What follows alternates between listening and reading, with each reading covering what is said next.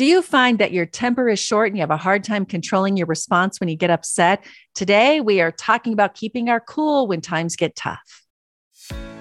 I'm Natalie Tysdal, a journalist who decided enough is enough. I left a career that looked glamorous to do what I was scared of doing, going out on my own. I'm a married working mom of three. On this podcast, we're going to talk about issues that really matter. Why am I not sleeping? What's up with that diet everyone's talking about? Are my kids falling behind? How do I leave that job and start over? Welcome to the Natalie Tysdal Podcast. I'm so glad you're here. Hi, everyone. It's Natalie. We all lose it sometimes. We get busy, we make mistakes, we yell, then we feel terrible about yelling. Do you relate? Well, unfortunately, this often happens around the people we love the most our spouse, our parents, even our kids. None of us want this to happen. But when we're stressed, it just happens. Today, we're talking about keeping our cool when it matters most. And my guest is Dr. Carla Naumburg. She's a clinical social worker and author of three parenting books with a fourth on the way. She works with parents day in and day out on techniques for keeping themselves together. She's a working mom and she knows how to stop those triggers from becoming blow ups. So let's get right into today's topic with Dr. Carla Naumburg. Carla joining me now. And Carla, we all know as parents, and even those who aren't parents, what it feels like to be triggered and to have a meltdown. But I want to get into today how to prevent that from happening. It's like you it's like you see the whole world around you, you see it happening, but you don't know what to do. Yeah. I just want to start out by saying, Natalie, that every single parent on the planet loses their temper with their kids, including me and I wrote the book, right? and I lose my temper with my kids. I lose it less often now and I recover more quickly, which is what we're going to talk about today. Um, so the first thing you asked was, how do we lose it less? Was that what you asked? I yeah. already lost my train of yeah. thought. Yeah. Like I, I feel like it happens so often. And I know that it's often me and not something my kid did, but it's actually something wrong in my life or I'm stressed or whatever. But yet, how do you stop it from happening? You walk out of the room, take a deep breath? Like, how do you stop that moment you know you're going to lose it?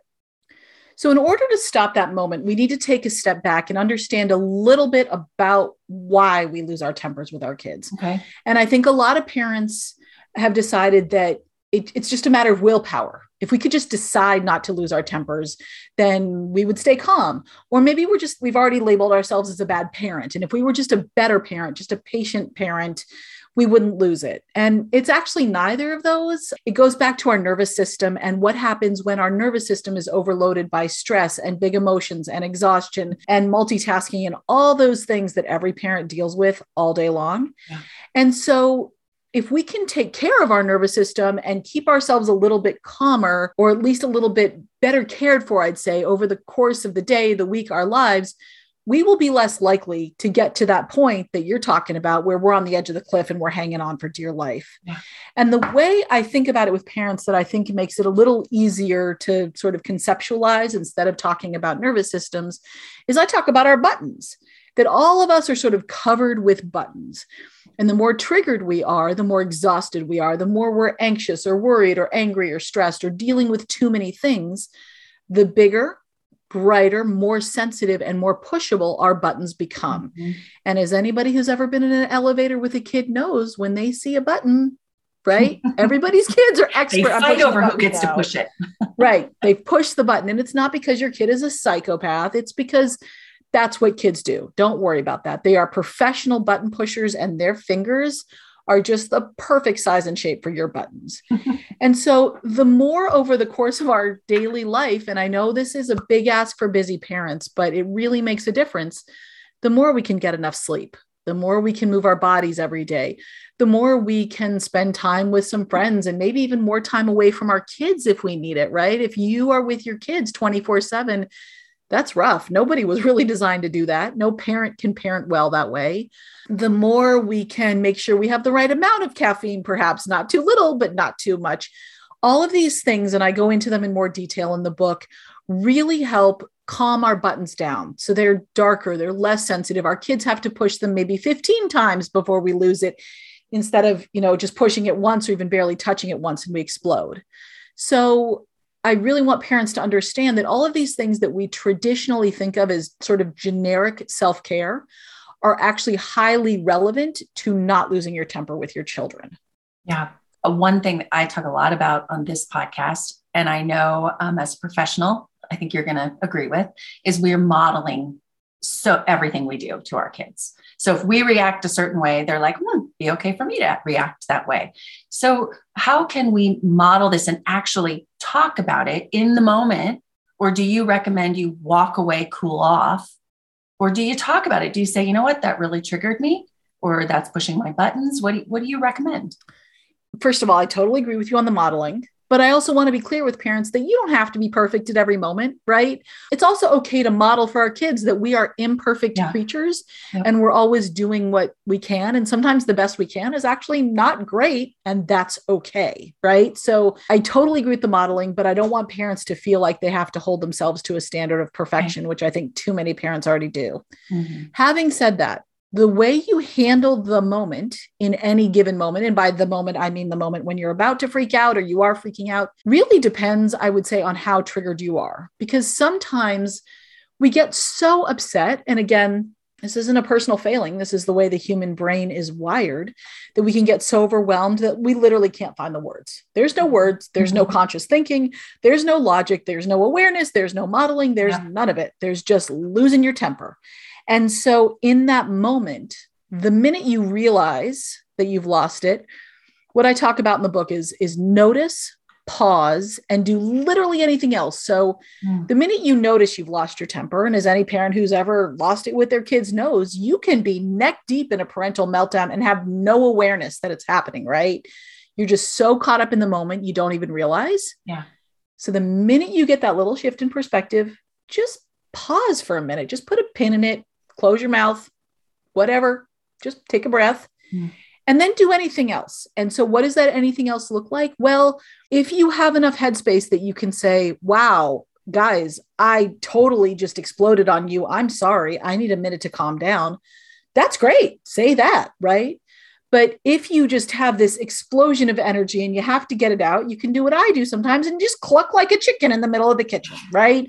Because I will be at this place where I either am screaming or I feel like screaming and the energy is in there and my nervous system is tense and ramped up. Sorry, ramped up. Mm-hmm. And I need to get this noise out. And so I'll just like cluck or sing or make some garble, right? and it breaks up the moment it sort of interrupts this tense moment with your family. It gets this tension out and it doesn't sort of you know contribute to the toxicity or the difficulty. Mm-hmm. and usually everybody laughs. And mm-hmm. then sometimes the moment is past and there's nothing to talk about. I lost my temper over something ridiculous. We can move on. And sometimes there was a situation that we need to process a little bit and we do that. So you know, for some parents, getting that tension out, dropping to the floor and doing push ups is a thing you can do. Walking up and down the hallway of your house, you know, putting your hands flat on the counter and taking 10 deep breaths, reciting a prayer or a mantra or counting to 10 or, you know, whatever it is. Some people need to calm down. Some people need to get this energy out. Mm. You will get to know yourself. But really, anything other than exploding is a great way to sort of break yeah. up that moment. Yeah. Okay. I your book has so many good oh, the last book that I read of yours, so many good tips. But if we take a step back before the explosion, sure. you talk about you you mentioned make sure you're getting enough sleep, make sure you have enough self-compassion. Let's go through a few of those things. And again, yeah. like you said a moment ago, we are not perfect. I even as hard as I try, I don't get a good night's sleep, but I'm trying. I know you talk about single tasking instead of multitasking. I am yep so guilty of that. We have a joke in my house. I always burn the taco shells because they only take three minutes and I leave to do something else while the taco shells are in it. Like, so that's like our version of single task, yeah. mom, single task. What are some of those other things that will help us not lose it because yeah. we're remembering these things? So in the book, I call these button reduction practices or burps. Okay. That's my silly little acronym. So obviously, a big one is sleep. And the way the human brain works, you are far more likely to be sort of out of control and lose your temper if you haven't slept well. Yeah. And if you are in a situation like so many Americans, so many people around the world that you're not sleeping well, that's just something to sort of have a whole lot of compassion for yourself about. Don't blame yourself, don't shame yourself, and lower your standards. Seriously, if you are walking around like a zombie, you got to lower your standards because it's like trying to drive around on a flat tire, yeah. right? You oh, may still get to where example. you're going. Yeah Right. But the road is going to be bumpier and way less comfortable, and you got to slow down or you're going to make things worse. Okay. So, another big one is having enough support. And really, humans were not designed to raise children on our own. The human baby just requires so much attention and support, and human children as well. And I think increasingly, mothers, especially, I will say, I think there's a gender divide here, really feel like we should be able to do everything on our own. Mm-hmm. And what I see time and again is when families are in crisis, they tend to sort of like shut down and disappear and stay home and kind of circle the wagons and hide in our homes until everything passes. And what I really want to say to parents is all the time, but especially in those times, what you actually need is more support. Um, what you need to do is reach out to the people who care about you, to know you, to your friends, to your community. And I actually go in, into this in great detail in the book the different kinds of support and how to nurture and grow it, and how to be a supportive friend and parent to the other parents in your community. So, support is a huge, huge thing. Yeah. Um, parents, and just on a really like concrete level, having another parent in your home makes it far less likely that you're going to explode at your kids. And so when my daughters were little, it was a really hard time for me. I was dealing with very serious postpartum anxiety. And I would schedule play dates with as many families as I could because I found that just having another adult in the space with me, because my husband was at work or wherever, calmed me down, helped me feel less worried, less anxious. And I was much more patient with my kids. I also didn't want to embarrass myself by exploding at my kid in front of my friend. So having support around is just crucial.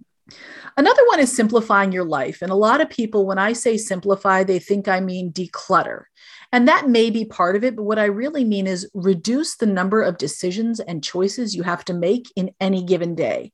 Because we think we want more options, but the truth is, every time we have to make a decision, it kind of wears us down a little bit. And if you're fighting with your kid about which sippy cup they want and which color plate they want and whether they want their carrots cut this way or that way, it's just going to increase the stress, push your buttons. And so, if you can just get one kind of plate, your kid will not suffer if they have to use the same kind of plate every day, right? One kind of sippy cup. They get, you know, one option for this, whatever it is. And for you, if you have some clothes you like, wear the same type of clothing every day. Who cares, right? But the more you can reduce the number of decisions you make in a day, the less triggered and upset you'll be. Um, and then I think we should talk about single tasking because Look, Natalie, of course you multitask. We were raised in a culture that glorifies it. How many people have seen job descriptions that say ability to multitask required? Right? right? We were literally told that multitasking is something that we should work hard to be able to do. Mm-hmm. But the truth is that the human brain can't multitask. We do something called task switching, where our brain switches back and forth between the various things we're trying to do. And our body never quite catches up. There's a little bit of a lag. And so the more things we're trying to do at once, the more our stress is increased. And I define stress as the thought, belief, or perception that you can't handle whatever's going on. And so the more we're multitasking, the more we're stressed. Now, maybe you can handle what's going on, you just can't handle all the things at once. And so the example I always give is you know, it's dinner time when my kids were younger and I'd have one little girl at the dining room table trying to figure out her math and by fourth grade the new math had already lost me and so I didn't mm-hmm. know that was stressing me out. And then I'd have another kid in the bathroom yelling me for me to wipe her tushy. And then I'd be like stirring the noodles because we were always eating noodles back then. and then, you know, maybe my phone is dinging with some new news alert that's stressing me out. And then all of a sudden my brain is thinking about this creepy ex-boyfriend and whatever happened to that guy. And look, I can handle any one of these things at a time. I can wipe a tushy. I can sit down and figure out the math. I can stir the noodles. I can turn off the phone but I can't handle all of them at once. Mm-hmm. And then I get one more question from a kid because my button is so, you know, hot and stimulated and red and I'm just ready to lose it. I get one more question. And even though she's not trying to push my button, she does, and I explode. Right. Yeah. So multi the more we can choose at certain times to do one thing at a time. For example, if we're cooking the taco shells, Natalie. Just stand there with the taco shells. Set yourself a little timer, take a few deep breaths, whatever it is. but also, if you're doing something where it's going to be bad if you screw it up, right? If you're driving and texting, you could have some very bad outcomes if there's a mistake there. If you're sending an important email to a colleague or a supervisor at work and it's going to be really bad if you attach the wrong document, something like that, that's a great time to single task. Yeah. If there's big emotions going on, emotions take up a lot of brain space. There's not a lot left for other things. So if there's big emotions, you're going to want to single task. And really, honestly, almost any time you need to pay attention to your kids, kids have this way of just soaking up all the brain space. And so, what I will say to my kids now is, I'm stirring the pasta. You need to wait. Now, sometimes I have to say that 27 times, but kids can learn to wait. That's mm-hmm. okay. Yep. Or some of my favorite advice by the author Catherine Newman is either pay attention to your kids or ignore them. And I'm not talking about like hostile, you know, uh, I'm not paying attention to you, I'm ignoring you, I'm ignoring you. I'm just saying either decide that you have some time to sit down and help your kids with their homework or play a game with them or throw the ball or whatever it is, or you kind of let them fend for themselves. And especially if they're immersed in the project they're doing, a game, homework, reading a book, whatever it is, don't get involved. Yeah. Do not go over there. And I see so many parents who want to step in. And it's like, mm, dude, if your kid is happy making that sandcastle, you don't need to improve on it. So, and this can start. Look, it takes a lot of training, it takes a lot of practice, but this can start even when they're babies. I used to put my daughter on the playmat on the living room floor, and I would sit over on the side. And this wasn't all the time, but for a few minutes at a time. And I'd read my book or check my email or do whatever and just let her play. Mm-hmm. And then when she was fussy, I would go to her, right? Mm-hmm. But I think for so many of us, we're trying to pay attention to our children while we do other things. And mm-hmm. that is just, that's like you're on the fast track to a meltdown with that. So yeah. those are some of those uh, qualities that will help calm your buttons down so they're not quite as pushable. Yeah. Did you know that kids have two buckets that need to be filled on a daily basis? What are those buckets? Well, there's the attention bucket and then the power bucket. If these buckets aren't filled in positive ways, your child will do whatever has to be done to get those buckets filled. And you know what that means? Often it's whining, tantrums, fighting, because in their eyes, negative attention is better than no attention at all. So if you find yourself constantly yelling, nagging, maybe reminding. That's the one I face all the time. I have something for you, and it's already helped thousands of parents. You can head to my website, natalietysdal.com slash favorites to get in on a free training from Positive Parenting Solutions. There, you're going to learn how to fill your child's buckets positively. Again, it's Natalie Tysdal, T-Y-S-D-A-L dot com slash favorites to get in on that free online class. I'm so guilty of that, as I think we all, like you said, we're conditioned absolutely. multitask and we try to do that with our kids. I mean how many times i'm cooking dinner and trying to think and look at the recipe while i'm trying to help with homework and i'm already not good at math so this doesn't work very well. Let's right. talk about the the recovery though because we're not going to be perfect with this. We're going to try harder. We're going to take care of ourselves and be better. But if you do have this blow up or you say something you don't want to or let's talk about the recovery. How you go back how you talk about that how you explain it to your kids. So in the mental health parenting professions we have a little phrase we like to say which is rupture repair repeat. And this is the sort of normal cycle of human relationships and parent child relationships. And when I say normal, I mean it's common. It happens all the time. Everybody does it in small and big ways there's a rupture between you and your child. And it might be a little one, like you snap at them to put their shoes on because they never put their shoes on, even though they leave the house every single day and need to put their shoes on every single day. And then they snap back and then they put their shoes on and it's over. You don't need to go repair that. It's just a mm-hmm. normal thing. Don't worry about it. So we got a lot of ruptures. Obviously, we have a lot of repeats. Where most of us are missing is the repair, right? This middle step of rupture, repair, repeat. So let's talk about that. So, again, as I said, not every rupture requires a repair. You can trust that your relationship will, will handle that moment when you snap about the shoes and the kid snaps back, you put on your shoes, it's done the bigger moments where you've really lost it with your child, and this may happen with younger kids or older kids, and maybe they got tearful, maybe they got really upset. You can tell you scared them. And again, this happens to all of us. Mm-hmm that's when you need the repair. So the first step in the repair is you must calm yourself down and just be honest with yourself about whether or not you're calm. Because if you're still triggered, if you're still upset, and you go to repair with your child and they don't immediately, you know, crawl into your arms and say, I love you, you're the best parent, it's okay, it wasn't a big deal. If they don't immediately respond exactly how you want them to or imagine they might, and you're still triggered, you're just going to lose it again. You are. You're just going to snap at them or whatever it is. And then you're perpetuating this thing you don't want to do. So get calm, right? Just calm yourself down. And then with younger kids, it doesn't take much. You just sort of present yourself to them, go be present with them, and they're fine. Like kids are programmed to reconnect with their parents. You know, on a really basic level, we keep them alive. So it's a survival instinct for them. They want to be connected to us. So for the little ones, just go back and play with them, snuggle them, read them a book, whatever it is. And you can say, as they get to the right age, whenever you feel that is, I'm sorry, I got mad. We all get mad sometimes, and I got mad, and I'm sorry. But actually, I'm going to hold on natalie i just caught myself saying something that i that i want to make this important distinction and it's such a common thing we do that i even did it which is you will want to apologize to your children you never have to apologize for your feelings. Mm. And if people were listening, what I just said was, I'm sorry I got mad. You don't have to apologize for being mad. There's nothing wrong with that. What you can do is apologize for your behavior. Okay, very important. You can identify your feelings and apologize for your behavior.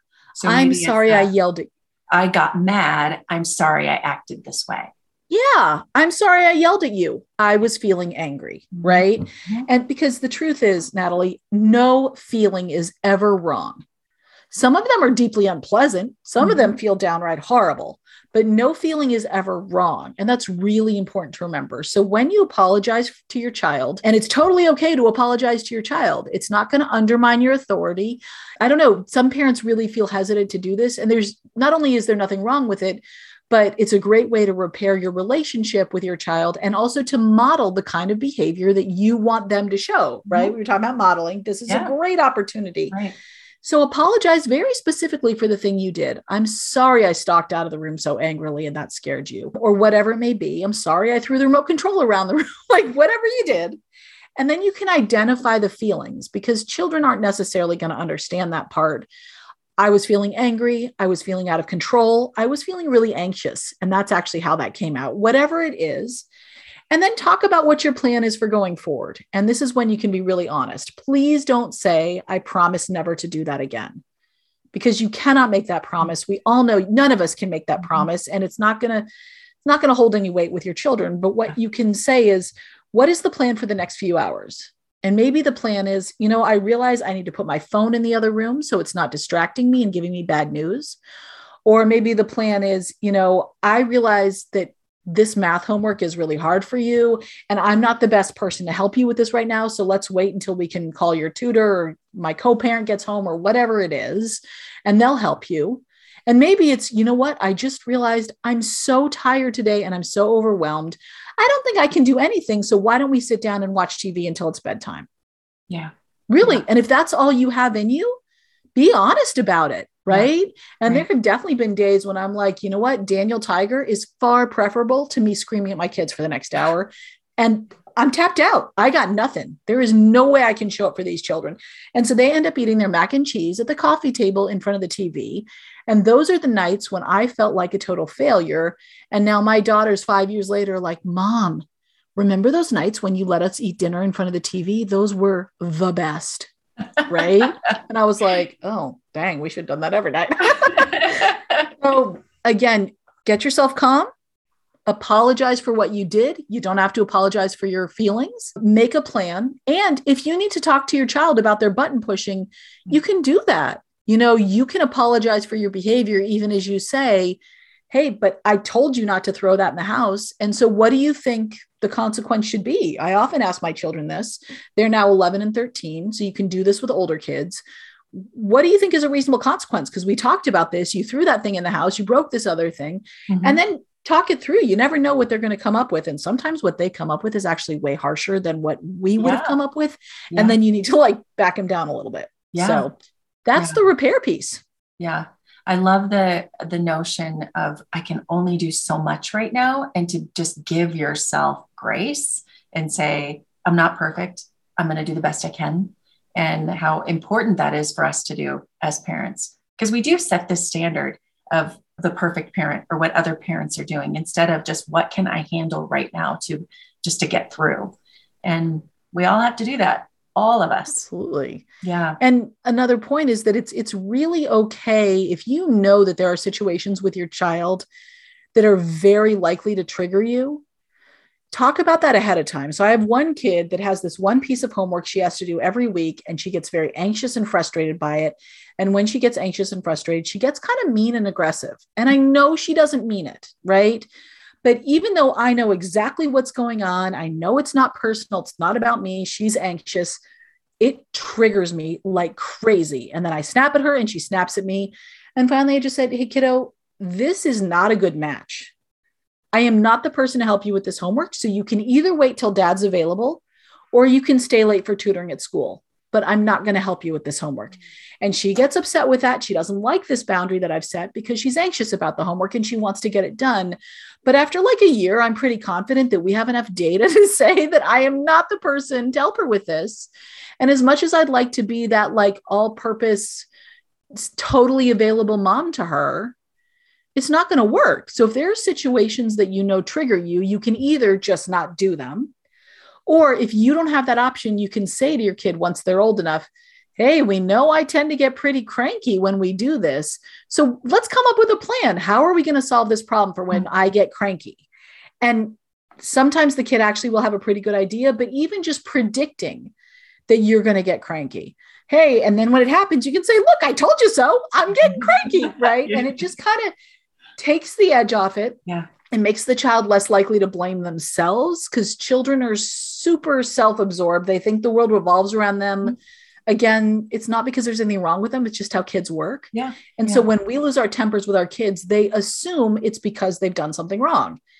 And in all honesty, sometimes they have, right? Sometimes kids do yeah. really obnoxious stuff. But the problem is, we're the ones with the fully functioning brains. We should ideally be able to stay calm even when our kids are pushing our buttons. Yeah. And so when we can give our kids that story and make it predictable that we're going to lose it hey i will help you with this homework but about 10 minutes in i'm probably going to snap at you that makes it less painful yeah yeah what i what i keep hearing kind of a theme through all of this is good communication having it with yourself with your spouse with your kids like being able to talk about these things and that's not easy for yeah. a lot of parents it's not they didn't that for many of them they probably didn't grow up that way so now they're trying to reteach this to themselves of understanding and having that communication. Absolutely. And for some parents, there is so much shame around this that it's really hard to acknowledge to yourself that you lose it because it's so painful. Mm-hmm. And so, one of the reasons I talk about this so much and acknowledge I mean, honestly, you guys, if my 13 year old was standing here beside me, listening to me talk about my book and losing it, she would be laughing and rolling her eyes so hard they'd fall right out of her head because I still lose it with her, right? Mm-hmm. And so we we all do it, every single one of us. And once we can start to sort of open up and acknowledge that with ourselves, it's very freeing. It lessens the shame, and then we can really start to work with it a little bit more. Yeah ah, oh, learn so much. The time goes so fast. So I know you have three other books. I know you're working on another book. I know you have a website. So tell people where they can get more of you. Absolutely. The best place is my website, carlanaumburg.com. Um, and my next book, which is slated for publication in the fall of 2022, is all about self compassion for parents, which is, again, another one of these practices that will change your life, change your parenting. I don't mean to sound cheesy, but that has been absolutely true for me. Makes it far less likely that you'll explode at your kids. So that book is coming out again fall of 2022 and if you go to my website, you can find all the ways to follow me and learn about the book and that's carlanaumburg.com. All right, Carla, thanks so much. We appreciate it. All the best to, to you and your two girls and your husband. And I hope to talk to you again soon. I want to hear about this new book. So we'll, we'll touch on that when it comes out in the fall. Thank you, Natalie. And thanks for everything you're doing to provide amazing information and support to parents. Thanks. Take care. Thank you for joining the Natalie Tysdal podcast. You can follow along on Instagram and at natalietysdal.com. Subscribe to the show to catch every new episode and leave a review so I can continue to bring you fresh content. See you next week.